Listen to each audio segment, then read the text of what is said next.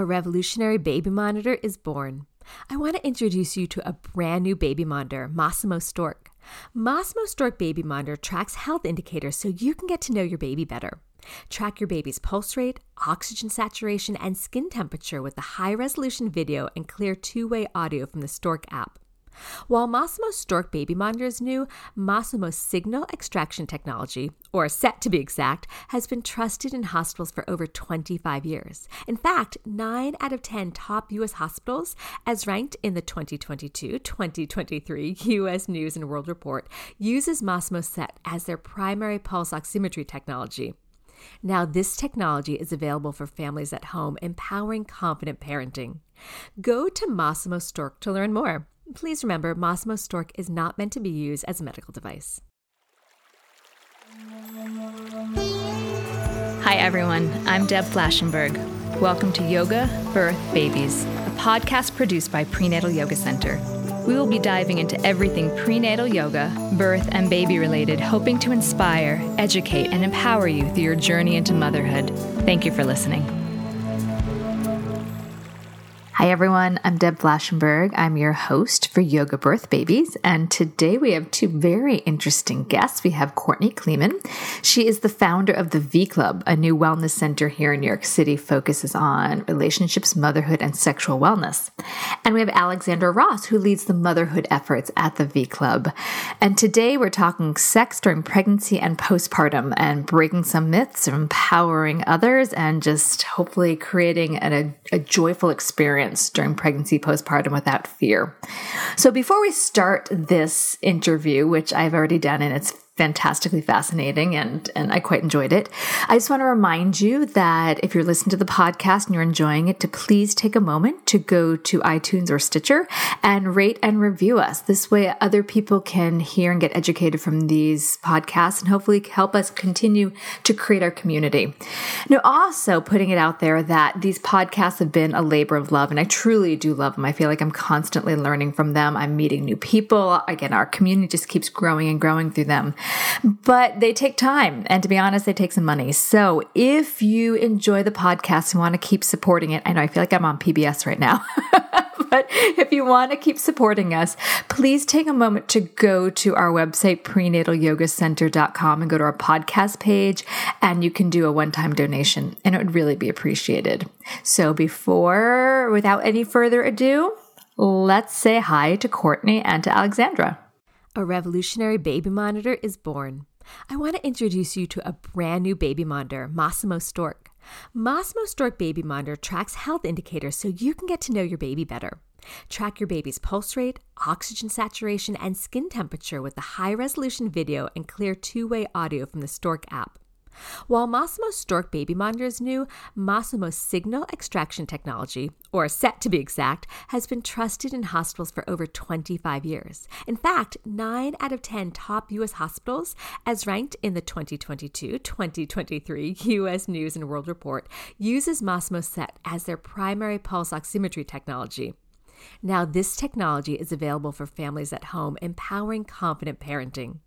Go to Masimo Stork to learn more. Please remember, Masimo Stork is not meant to be used as a medical device. Hi, ladies. Thank you so much for joining me. So, we are going to talk about a subject I think many people talk about behind closed doors and maybe small groups with friends or search on the internet, but sex during pregnancy and postpartum. I think, you know, there's a lot of anxiety, fear, question about it. So, Alexandria, I'm so excited to speak with you. And Courtney, thank you so much for joining me because I think this is a huge topic.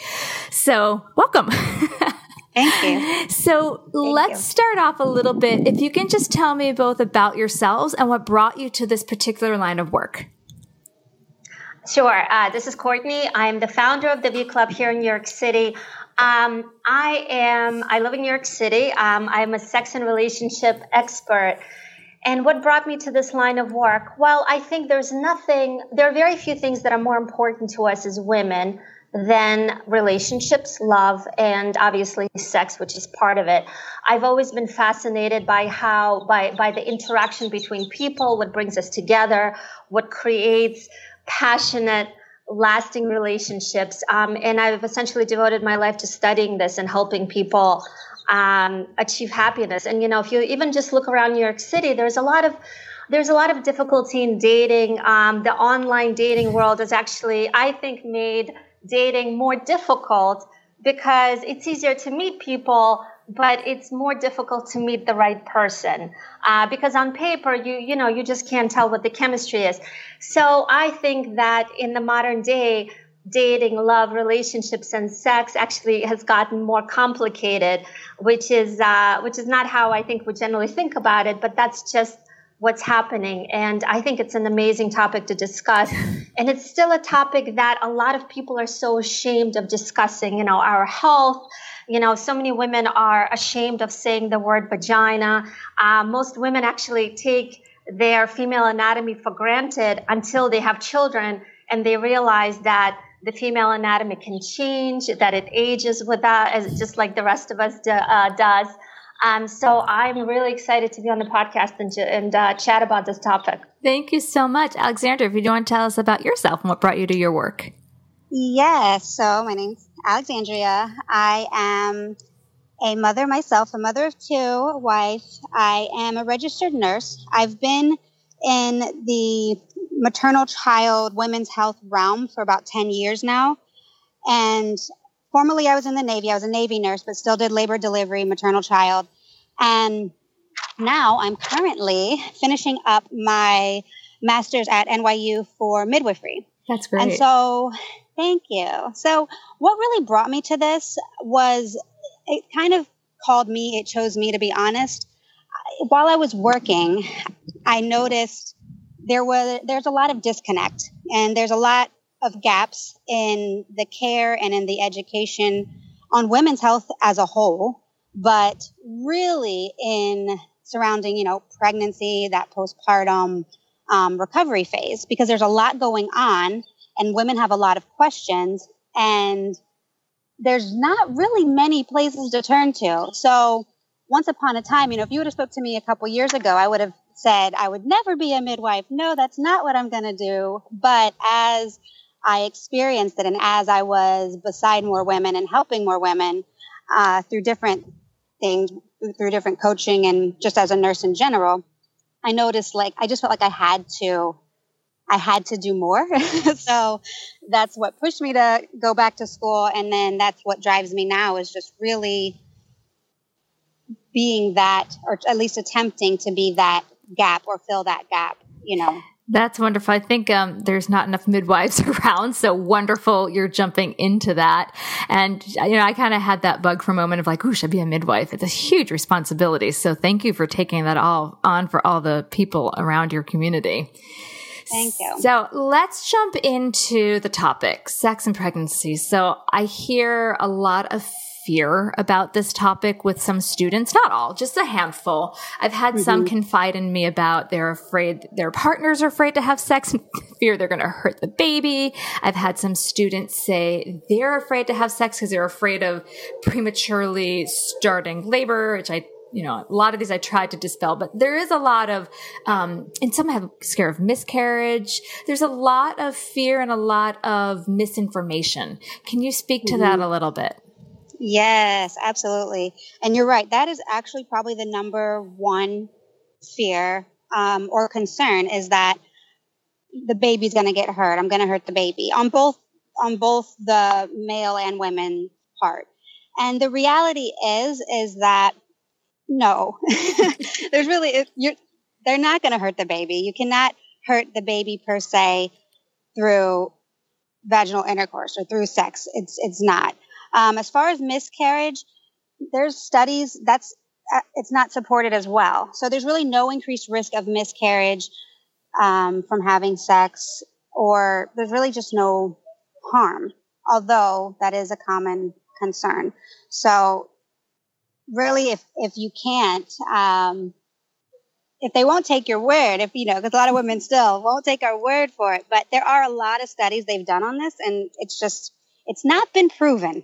so they should not worry about either of those, either hurting the baby or miscarriage. Good. All right. So people out there, listen, you can enjoy and please do because we know it lightens the mood for everyone. So yeah. let's also go into some in a broad overview. Is there a common experience that most people will experience kind of the ebb and flow of sex and desire during pregnancy? There is, yes. Um, so really, as a whole, I mean, first and foremost, it does vary. It drastically varies. Each woman, each person is their own person, and they have individual, unique experiences when it comes to everything, to include sexual desire and intercourse and sex while pregnant. So there are some women who are almost unsatiable, and that can be something different than their norm, if you will. But then, but more commonly, yes, there is where the first trimester, the beginning of pregnancy, a lot of women are tired, they're fatigued, some may be nauseous, um, some may be, you know, have nausea, vomiting, they're tired, they're bloated, they just may not feel overall well. And when you don't feel energized and well, or you're nauseous throughout the day, sex is really not something that is on your mind. Any woman, really, but especially at this time.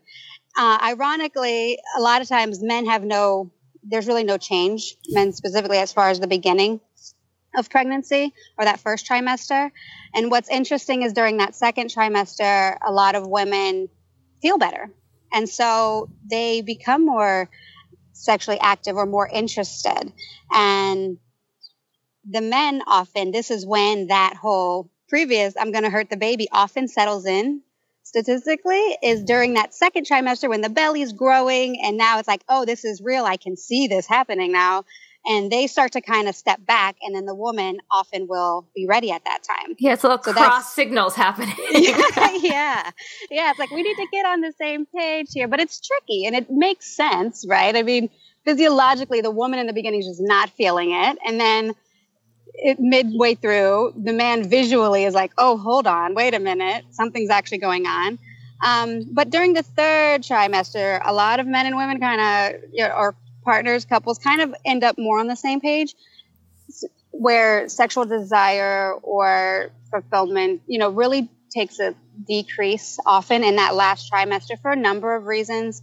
Um, but often it's it's the positional side of things. Just the, the actual logistics of the actually like you got to plan this one out and really you got to really think about it. And sometimes it's like, uh, no, we just we're just not you're just not in the mood, or you just like I said, have to figure out the logistics exactly and which positions are more comfortable for both yeah, parties. You know, just speaking to a lot of women, and I don't know if you've ever listened to the podcast. I'm pretty open on this. The one thing about the second trimester, my friends and I all talked about was, you know, we're starting to feel better, and you know, one of the things we've always concerned ourselves with before was um, birth control and now you're pregnant you don't have to worry about right. it and then the partner's like ah, know if i want to do this. And then that third trimester you know i tell a lot of my students because sex is one of those things that as we know can help um, labor percolate percolate and start. And mm-hmm. i always try to remind them like it may not be the most intimate experience but it's about getting a job done.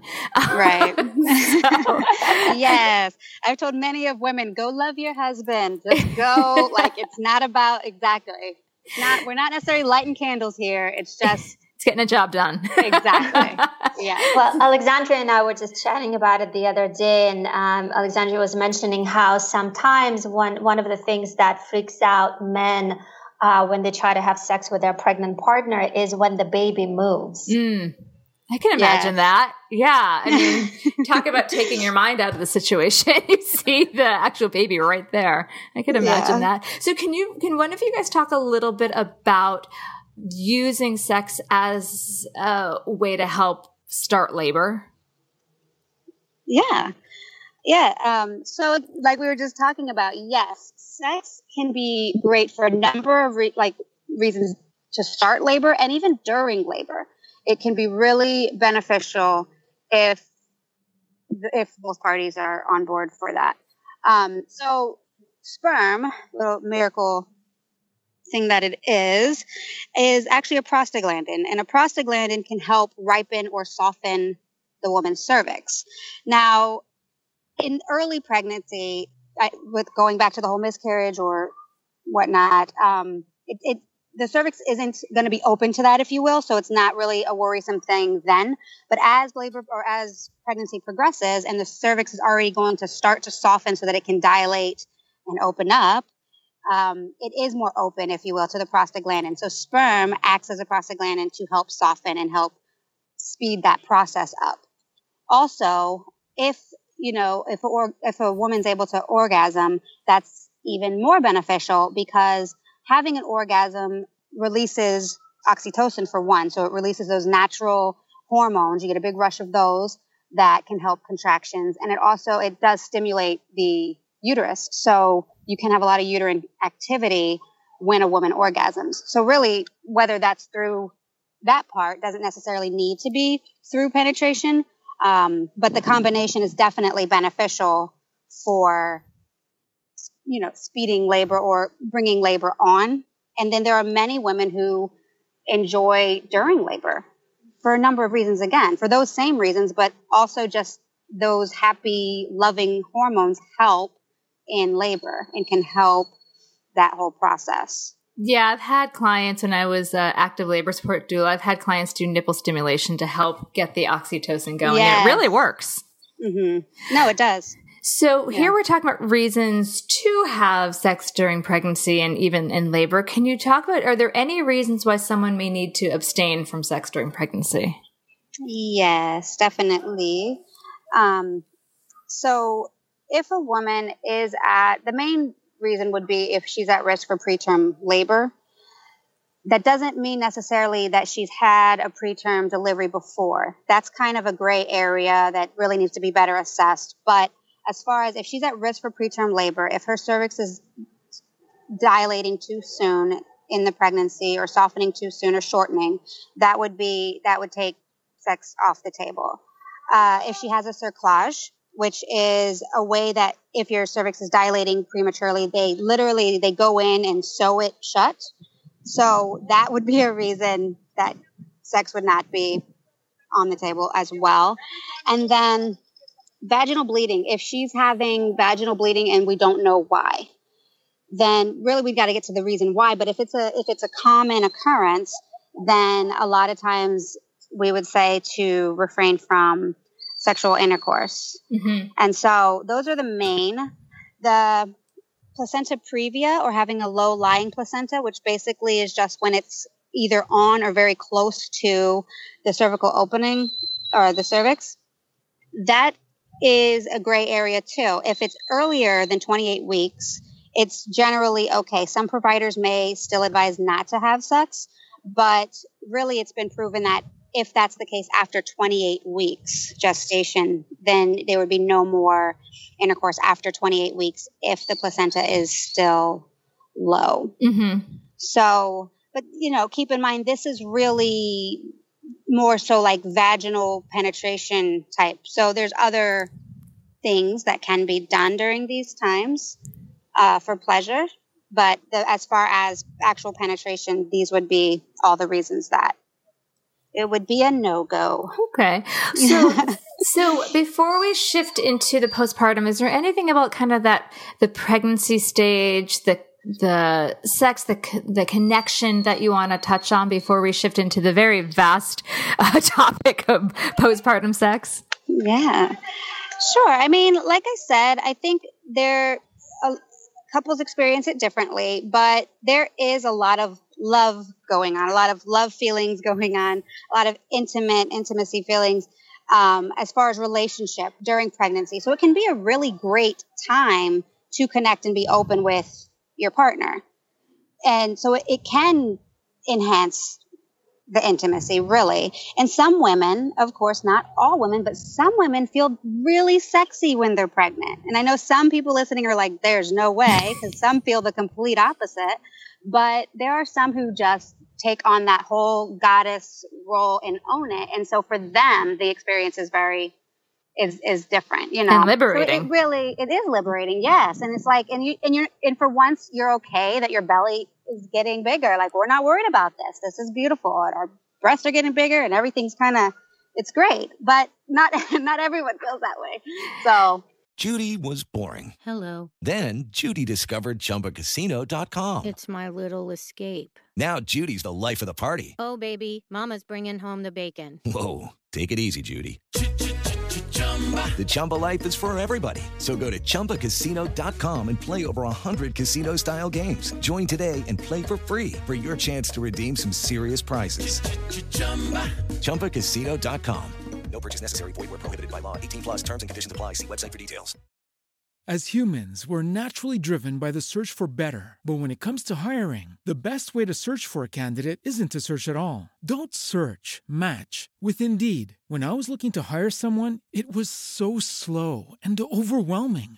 I wish I had used Indeed. If you need to hire, you need Indeed. Indeed is your matching and hiring platform with over 350 million global monthly visitors, according to Indeed data, and a matching engine that helps you find quality candidates fast. Ditch the busy work. Use Indeed for scheduling, screening, and messaging so you can connect with candidates faster. And Indeed doesn't just help you hire faster. 93% of employers agree Indeed delivers the highest quality matches compared to other job sites, according to a recent Indeed survey. And listeners of this show will get a $75 sponsored job credit to get your jobs more visibility at Indeed.com slash podcast. That's Indeed.com slash podcast. Terms and conditions apply. It varies. I mean, I know? I do feel that a lot of the women I do encounter, and if I can speak from my own experience, I like like that's you're right. Something about that second trimester and like, yeah, my belly's it's like when once I passed the mushy stage, you know what I mean? We're like, mm-hmm. what's going on there? There was something really exciting about owning and being proud of my body where in the past my body image might have not been the healthiest, but then I had that belly for a reason. And so that Right. felt great. And then, you know, the third trimester comes along and you're like, what is this? so yeah, I'm glad you mentioned that though, you know, that there can be a real ownership um, of the body, especially if there might have been some body image issues in the past. And I and I think it's also important to once again separate sex through intercourse and sexual activity through you know just touching. I mean, there's so many other things we can do, and this is one of the things we actually talk about in our classes, even for couples that are not pregnant. It's not just about intercourse. I mean, you could mm-hmm. still have an orgasm and have that same beautiful intimacy experience mm-hmm. without doing something that may not be comfortable for you. Absolutely. Yes. All right, let's talk about postpartum sex because I feel like I hear a lot about that from the students. I have many a student pull me over and talk about this. And to be honest, this is, you know, it's not my expertise. So let's jump in. So, what should a woman expect during this time, during the postpartum time? Yes. So again, it does vary. Um, the hard, the hard things though, as far as the more black and white postpartum, really that initial healing stage, you got to let your body heal. So the first six weeks, there really should be nothing in the vagina. The first six weeks, a lot of women don't want anything in the vagina, but some do. And so initial postpartum, it's really about that healing. If you, especially if you had a vaginal delivery, you may be sore, you may be tender. So the first, the the first six weeks of postpartum really is for healing. I mean, the first year really, but the first six weeks definitely for healing. And so a lot of women are not going to necessarily want to have sexual intercourse for a number of reasons, but for vaginal and for cesarean delivery, the cervix still is closing and healing. The uterus is still making its way back down below the hairline. They're still tender, regardless of mode of delivery, you're still healing. And so, initially, those six weeks, nothing in the vagina. Do women still have sex before six weeks? Yes, they do. If they feel comfortable, then, you know, that's up to them. But it is advised really not before six weeks to allow time for healing.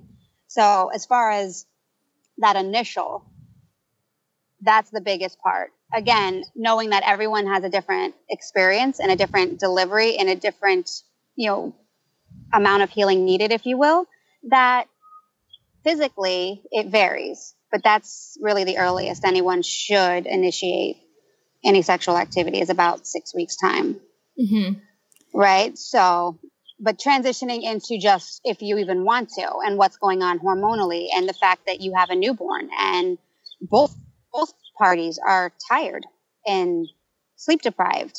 And, you know, women at this time, you may have the night sweats, which, which are really not very sexy to most women. Uh, so you wake up drenched in sweat or breast milk or both. And it's so, there can be times where you're just not really feeling very intimate or very um, sexual yeah. you will. And I just remember feeling just, I kind of still have this. My kids are always all over me, kind of that overtouched, my body's no longer mine. So yes. it could feel hard to feel sexy and want to connect with a partner when you're like, whose body is this? Because the change is so quick, you know, from mm-hmm. having kind of that full belly and maybe radiant feeling of pregnancy to just kind of mushy and tired and heavy breasts and achiness and sleep deprived, just just unsexy and overtouched. Definitely, I agree. I 100% agree. Um, personally, and with the women I've worked with, yeah, it's like I just want my body for myself for a second.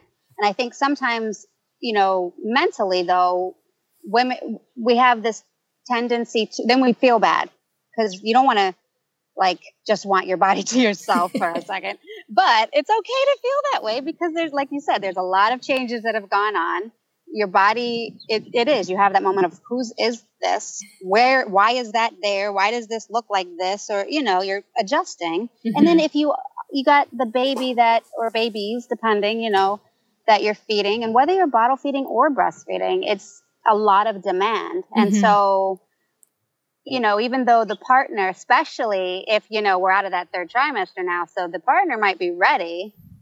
Um, but it's like the woman just might not because you just, it's just overstimulation, you know? Yeah. And that's, That's okay. when you say overstimulation, so I have to tell you this story. My friend actually listens to this podcast, so she's going to laugh.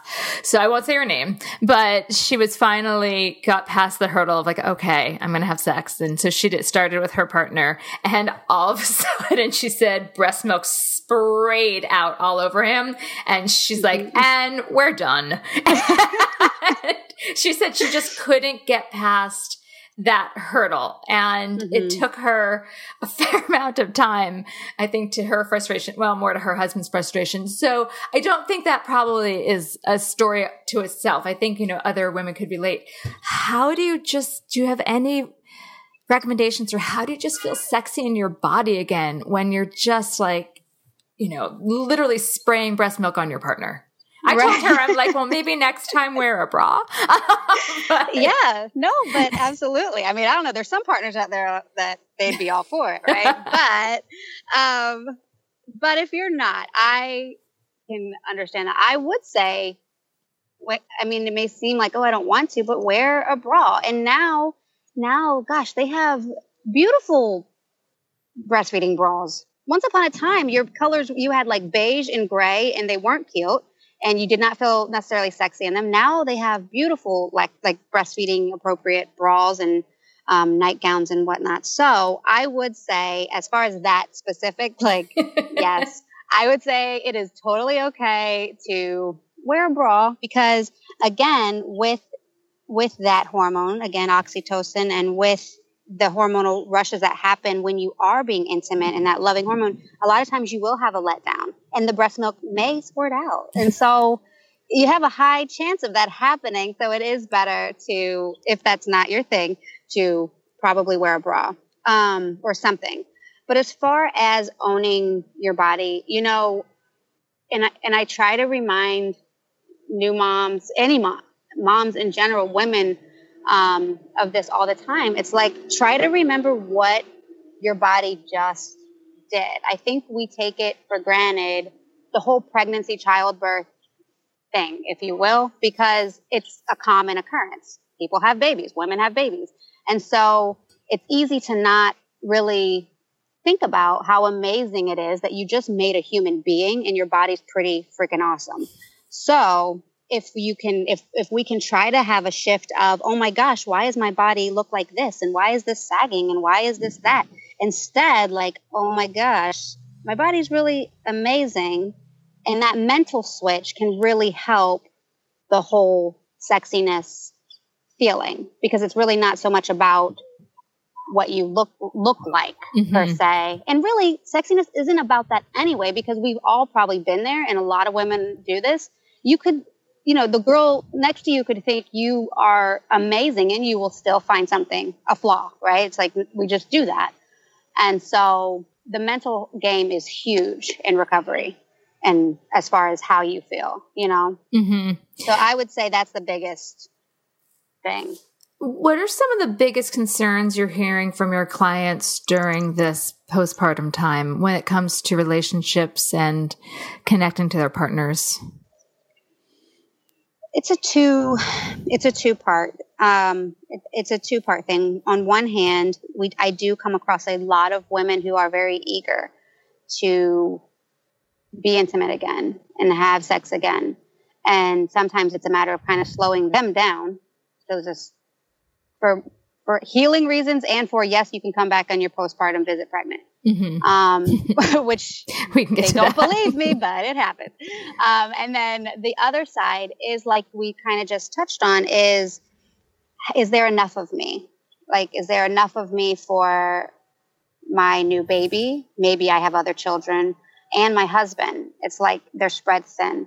And so I, I try to press uh, the communication line as uh, you have to be open and explain and discuss with your partner whatever's going on.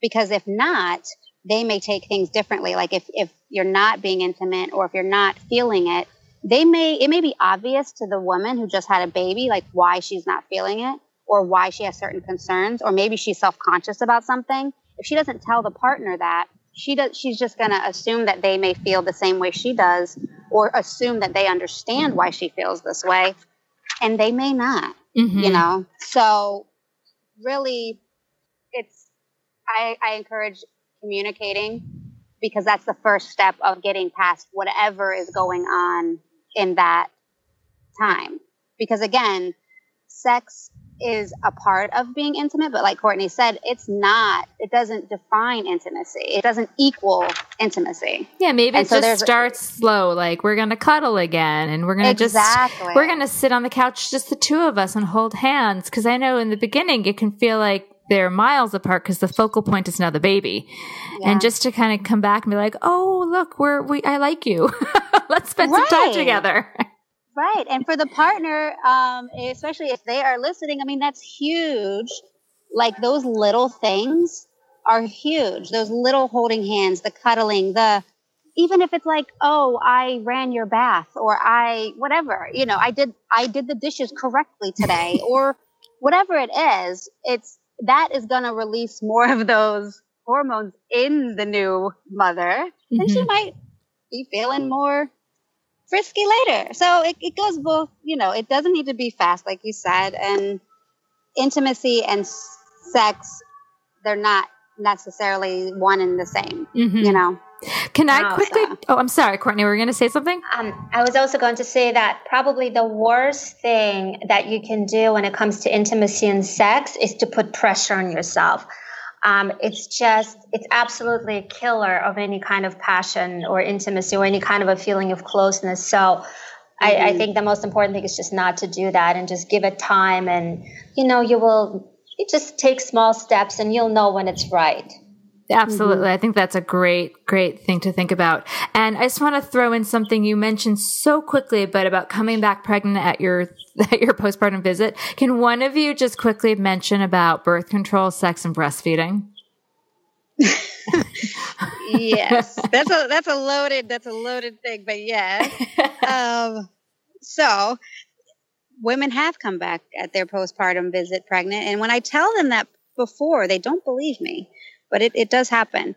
So, breastfeeding can act as a form of birth control. But here is what we don't sometimes what's missed is that it's exclusive breastfeeding. It's you're not not even pumping. Pumping even can kind of lower that statistic like that rate as far as protection goes for pregnancy. Right after you deliver, women are quite fertile. It doesn't really to me it doesn't really make sense why we would be really fertile after having a baby, but you can be quite fertile.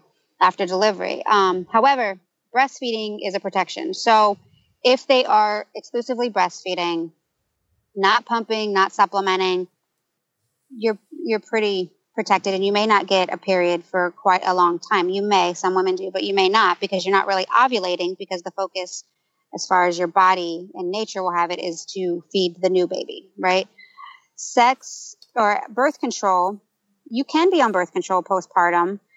Um, in fact, if you any of you have recently delivered, they they quite they ask you about your form of birth control very early, sometimes before you've even delivered the one that's in you.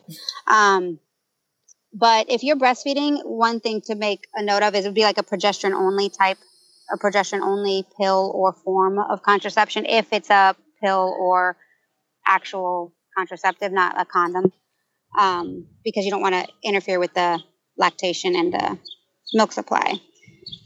Okay, good. And Thank it, you for getting that out there because yeah. I've had many a student slink back into class with like, oops, it's a little earlier than we planned, but guess they're going to be really close. or it's like they think because they have one crying that there's no way that you could get pregnant again. And it's like, no, you absolutely can. If you're not taking the right precautionary measures. Yeah. You know, absolutely yeah. can come back pregnant. Okay, I want to jump over to one of my favorite topics, pelvic floor. Um, at PYC, we are massive advocates of PYC, of pelvic floor health. I think we have, I don't know, four or five different podcasts on that. We just had a whole pelvic floor workshop two weeks ago, but I don't think in actually any of the podcasts we mentioned the relationship between a healthy pelvic floor and orgasm. So who wants to jump into that? I'll jump in. This is Courtney. Um, it is a direct relationship uh, between the pelvic floor and orgasm and most people don't realize it and you know as i mentioned at the beginning of the forecast most women take their pelvic floor for granted altogether and their org- ability to orgasm they're very related so the stronger your pelvic floor muscles the stronger your orgasms will feel and the more able, more easily you will be able to reach orgasm. And the reason being is that orgasm is actually contractions of the pelvic floor. So if your muscles are weakened, obviously your orgasm will be uh, weaker. Uh, it just won't feel as strong. And the other thing is the pelvic floor actually holds. Um, I'm just going to simplify this. It basically holds the vagina together. Vagina is quite shapeless if you think about it, um, and the pelvic floor is what makes kind of a tighter uh, tube, intramuscular tube. And so if your pelvic floor gets weaker, um, your vagina is simply wider and it's much more, you know, it just takes a lot more uh, to stimulate the walls, which is how we feel pleasure during sex. So, very, very related. Um, and one of the things that a lot of women feel is that, you know, Kegels is the way to go. And unfortunately, it's been shown that more than 50% of women actually do Kegels incorrectly. Um, and the reason you would know that is like, for example, if you think about doing a Kegel right now, uh, you probably have your like whole body tightening up a little bit, like your abdomen, maybe your neck feels a little stiffer, like you're you're just tensing up everywhere. And what that means is that you don't have that strong control of your pelvic floor, which most women don't at actually at any age. And so your whole body comes in and tries to compensate. Um, and so Kegels are not amazing. Um, and also, uh, especially after giving birth, um, it, it, usually the pelvic floor requires a more, a stronger type of a, more focused type of an uh, exercise to really isolate these muscles. And for that, the best exercises really are TENS machines. These are machines, if you ever go to a chiropractor and they stick those like electrodes on you and it sort of flexes your muscles and makes you tingle a little bit. Those are the kinds of machines. Um, one of them is Yarlap. Uh, spelled uh, Y-A-R-L-A-P. Um, it's a FDA-approved machine. You basically put this thin uh, thing uh, in the vagina. It's almost like the size of a tampon and it squeezes and releases for you. And it's about 15, 20 minutes a day. It's been shown to help tighten the pelvic floor, strengthen it. It works both pre pregnancy, post pregnancy, if you've reached menopause. So, those are much better practices for keeping that female anatomy strong. Swimsuit? Check. Sunscreen? Check. Phone charger? Check. Don't forget to pack the 5 Hour Energy. It fits great in a pocket or carry on, and the alert feeling will help you arrive ready for anything. Now get 20% off when you use code 5HE Travel at 5hourenergy.com. Expires April 30th. One time use only, not valid with other discounts. Remember, visit 5hourenergy.com and use code 5HE Travel to save 20%. We we actually we do a fair amount of pelvic floor toning, but I think it's also how it's taught. You know, if Oh, you're yeah. just teaching them, okay, squeeze, squeeze what? What am I squeezing? What am I engaging? What am I relaxing? And we we have a whole pelvic floor model. So, you know, in our Mm-hmm. classes clearly we can't provide everyone with any sort of machinery, but we can properly teach them how to f- feel and find their body and then instruction of like you know use your own fingers. And are you actually engaged like at home? Not, not in the middle of mm-hmm. class. That is exactly that is wonderful. And really it, it's not that you can't do kegels on your own. You just have to know very specifically exactly what to do. what you're Exactly. doing yeah Yeah. because otherwise you're right. They squeeze I, I can tell when when someone doesn't do when we're teaching it in class and someone's trying to do it with their eyebrows or their face looks all contorted. You know you can tell when it's not quite landing but you know we do it every class and eventually most people catch on yeah yeah. it's super important. And other there's other countries, pelvic floor therapy is actually built into the postpartum recovery. Like it's automatic Mhm. that women receive that. And I was like, well, that's genius because yeah because no i could get into a whole podcast just on that yeah. So it is. It's it's It's that there, that's for so many layers of maternal health that we don't do in our country oh my goodness that's that, that is another. That's another. that's a whole yeah. nother one That's five podcasts right there. Exactly. Um, and it's also, you know, as you know, like it's also important to have a strong pelvic floor actually before you go into pregnancy, Yes. right? It's there's never, you know, we tell women if you're 20, you should already start exercising it. It just it ages just like the rest of us. well but balanced because we don't want it too tight and too Mhm. engaged. We want it to i think of it as springy. It needs to be Mhm. like a shock absorber. It can't just be so solid or so relaxed. So i want to shift gears. Um, one of the things we also talk a lot about pyc is the emotional part of birth and what we see a lot of unfortunately through our society and the paradigm of birth right now is a lot of trauma after birth. And when someone has a traumatic birth they can feel very disconnected to their body and their partner and, and here we're talking about intimacy and connection and sex how how do you help someone get comfortable back in their own skin able to open up and connect to their partner if they have had a traumatic birth experience Yeah. So this, you're absolutely, it's, it is increasing. Um, really, sadly, I even hate having to say that out loud, but more and more women are feeling that they've had, or that, you know, they've suffered a traumatic experience. And I do want to make a point to say that a traumatic birth doesn't necessarily mean what we would think of as a traumatic birth. It doesn't mean necessarily that there was this horrible rush, like rush to the OR or a really bad tear or, you know, it doesn't mean that or that, Right. you know, the woman was in.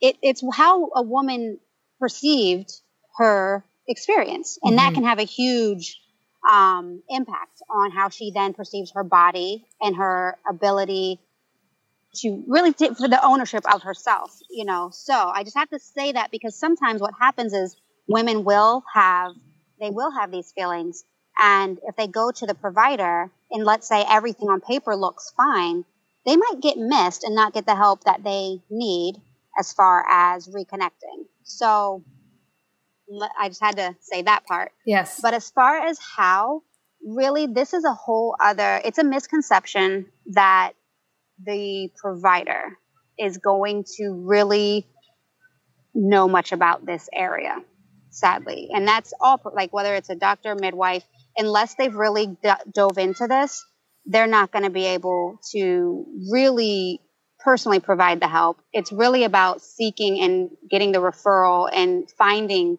those who specialize in this because they they they exist and there are um, providers here in the city that specialize in post birth you know, traumatic birth issues or PTSD from childbirth. Mm-hmm. And it's really, it's a, it's going repetitively and really allowing time and being patient with yourself to, you know, to heal both physically and emotionally from the, your experience. So I would say to really just ensure you get the help that you need or for the provider ensuring that they're setting up the woman with the proper help.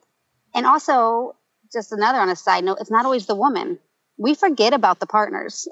we forget about the partners who maybe they experienced whatever they experienced is traumatic for them. And whatever they visualized was traumatic for them. Because a lot of times partners feel helpless and they, in the delivery, you know, they don't, depending again, but sometimes they feel like they're not in control or they might perceive things have gone a certain way. And so they might be having some type of post traumatic stress, if you will, as well. And that might not even be brought up ever. I've actually seen that with some, as a doula. Um, I remember a few of them, just a handful, witnessing watching the the partner have a reaction and an experience where during the birth um, one in particular was the mother just had she, she was unfortunately given an episiotomy and the resident thought she had an epidural and did not and so it was oh, it was not Lord. good it was not good That's not good. and there no. was it it was not good and there was a lot of emotional and physical healing on both parts um, and i've seen the partner have have reactions to watching this experience and and i know Mm-hmm. it can really get in between the couple as they're both Mm-hmm. processing and healing from their own experience. Um, so I'm glad that you brought that up. Thank you. You're welcome. Yeah, it's important. We have to really make sure that couples, you know, these things are happening to the woman maybe physically, but it's a it's a part, you know, you- typically it's a partner thing. So the healing, everything, it's really it's just important to include both because otherwise, especially when we're talking about sex and intimacy, well, otherwise we're missing a, an important link here. Mm-hmm. So hmm So as we start to wrap things up, is there a last piece of advice either of you want to give to new or expected parents on this topic or any topic since it's always advice needed? Um, I mean, for me, I really, first and foremost, I just want to stress that you're not alone. Women, new parents, expectant parents, you may think that you're the only one that feels how you feel, but you're not. A lot of people have the same feelings, worries, concerns that you do. Um, but if, again, you don't communicate that, if you're not open about that, you will remain, you know, you'll feel alone. So it's okay to express what's going on and express how you feel. And you'll find then that a lot of us, a lot of parents, a lot of expectant parents, new parents feel the same way. And then one thing I always tell my new parents is that as far as parenting goes, this may not be like pregnancy delivery, but as far as parenting goes, we're all winging it. Like none of us actually know if we're really doing the right thing. We all hope we are. Um, and we're hoping we're not messing things up too bad. But at the end of the day, we're all doing the best that we can.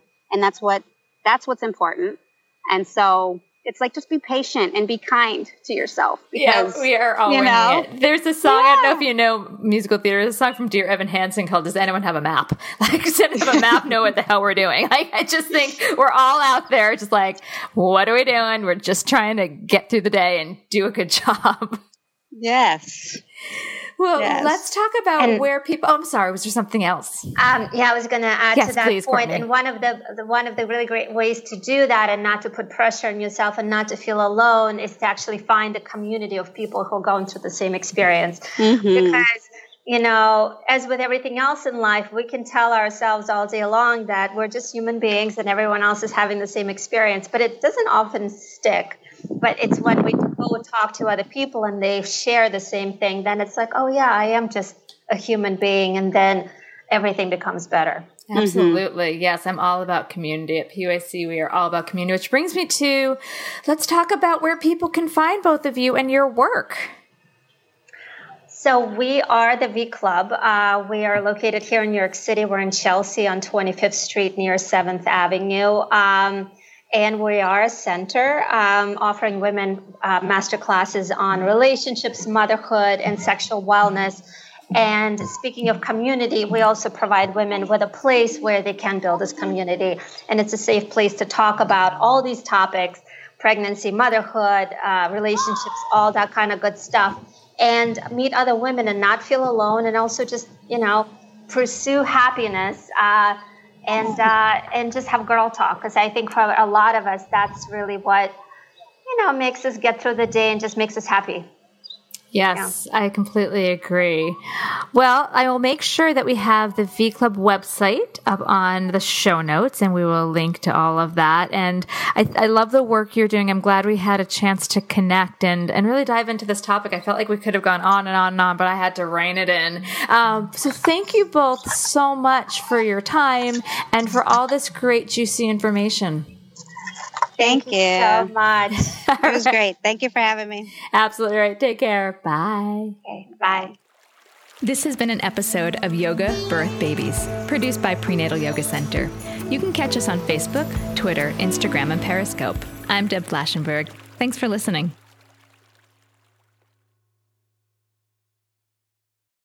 As humans, we're naturally driven by the search for better. But when it comes to hiring, the best way to search for a candidate isn't to search at all. Don't search, match with Indeed. When I was looking to hire someone, it was so slow and overwhelming.